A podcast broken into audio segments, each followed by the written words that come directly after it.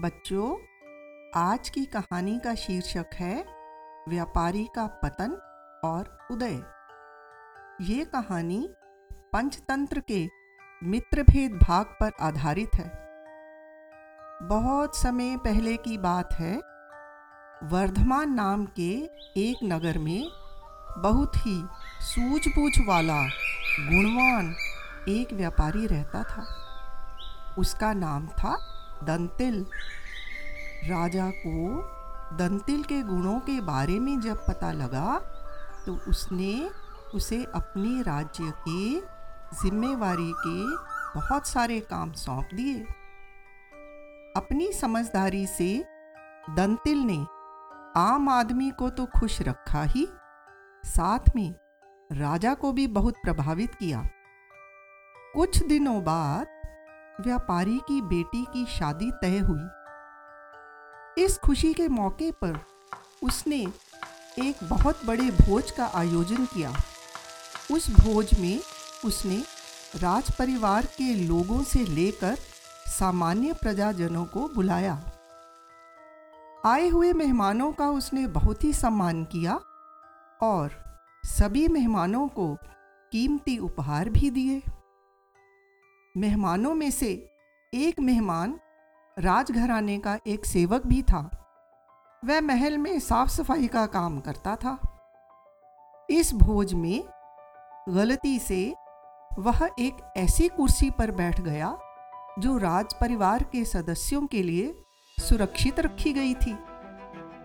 यह देख व्यापारी को बहुत गुस्सा आया और उसने उस सेवक को उस कुर्सी से उठाकर धक्के देकर बाहर निकाल दिया। सेवक को बहुत ही खराब लगा।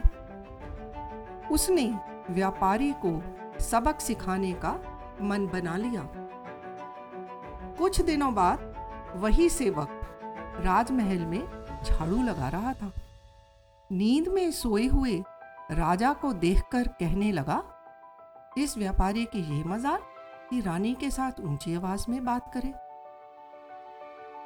इस बड़बड़ाहट को सुनकर राजा की नींद खुल गई और वह अपने बिस्तर से आँख मलते मलते उठ खड़ा हुआ। उसने अपने उस सेवक को अपने पास बुलाया और पूछने लगा, क्या तुम सच बोल रहे हो? तुमने व्यापारी को महारानी से ऊँची आवाज़ में बात करते हुए देखा है क्या? कहा और कब? सेवक ने तुरंत राजा के चरण पकड़ लिए और कहने लगा, महाराज, आप कृपया मुझे माफ़ कर दीजिए। मैं पूरी रात का जगा हूँ, जरा भी सो नहीं पाया। इसलिए नींद में कुछ भी बोल रहा हूँ राजा ने उसे कुछ नहीं कहा, पर मन ही मन सोचने लगा कि कहीं इसकी बात सच तो नहीं? उसी दिन से राजा ने व्यापारी के महल में आने जाने पर रोक लगा दी और उसके सभी अधिकार वापस ले लिए। अगले दिन जब व्यापारी राजमहल में आया तो सैनिकों ने उसे अंदर आने से रोक दिया। यह देख व्यापारी बहुत हैरान हुआ। तभी वहीं खड़े सेवक ने मज़ाक बनाते हुए कहा, सैनिकों, तुम्हें पता नहीं ये कौन है? ये राजा के खास व्यक्ति हैं और तुम्हें बाहर भी फिकवा सकते हैं। जैसा कि इन्होंने मेरे साथ अपने उस भोज में किया था। यह बात सुनते ही व्यापारी को सारी बात समझ में आ गई। कुछ दिनों बाद व्यापारी ने उस सेवक को अपने घर बुलाया और उसकी खूब सेवा की और उपहार भी दिए। फिर उसने बड़े आदर से मनुहार करते हुए भोज वाले दिन हुए अपने व्यवहार के लिए माफ़ी मांगते हुए कहा कि उससे बहुत गलती हुई। यह सुनते ही सेवक खुश हो गया।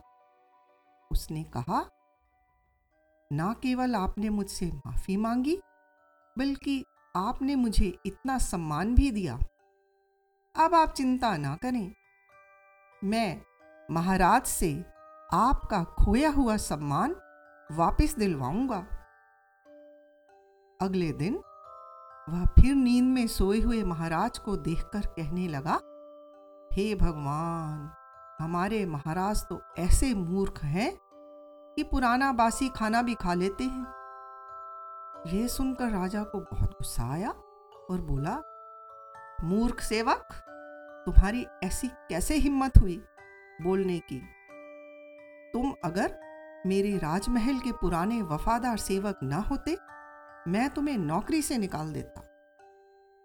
सेवक ने फिर राजा के पैर पकड़ लिए और माफ़ी मांगी और कभी फिर ऐसा ना बोलने की कसम भी खाई। राजा भी सोचने लगा कि जब मेरे बारे में ये ऐसे कह सकता है तो ज़रूर ही इसने दंतिल के बारे में भी ऐसे ही गलत कहा होगा। मैंने बेकार में ही अपने मित्र दंतिल को सजा दी। अगले दिन ही राजा ने व्यापारी दंतिल को महल में बुलाकर उसका खोया सम्मान वापस दिलवा दिया। तो बच्चों, इस कहानी से हमने क्या सीख ली? पंचतंत्र की हर कहानी हमें जीवन को सही तरीके से जीने का पाठ पढ़ाती है। इस कहानी से हमें दो बहुत ज़रूरी बातें सीखने को मिलती हैं। पहली ये कि हमें हर किसी के साथ सद्भाव और समान भाव से पेश आना चाहिए। चाहे वह व्यक्ति हमसे छोटा हो या बड़ा हमेशा याद रखें कि जैसा व्यवहार आप खुद के साथ होना पसंद करेंगे, वैसा ही व्यवहार दूसरों के साथ भी करें।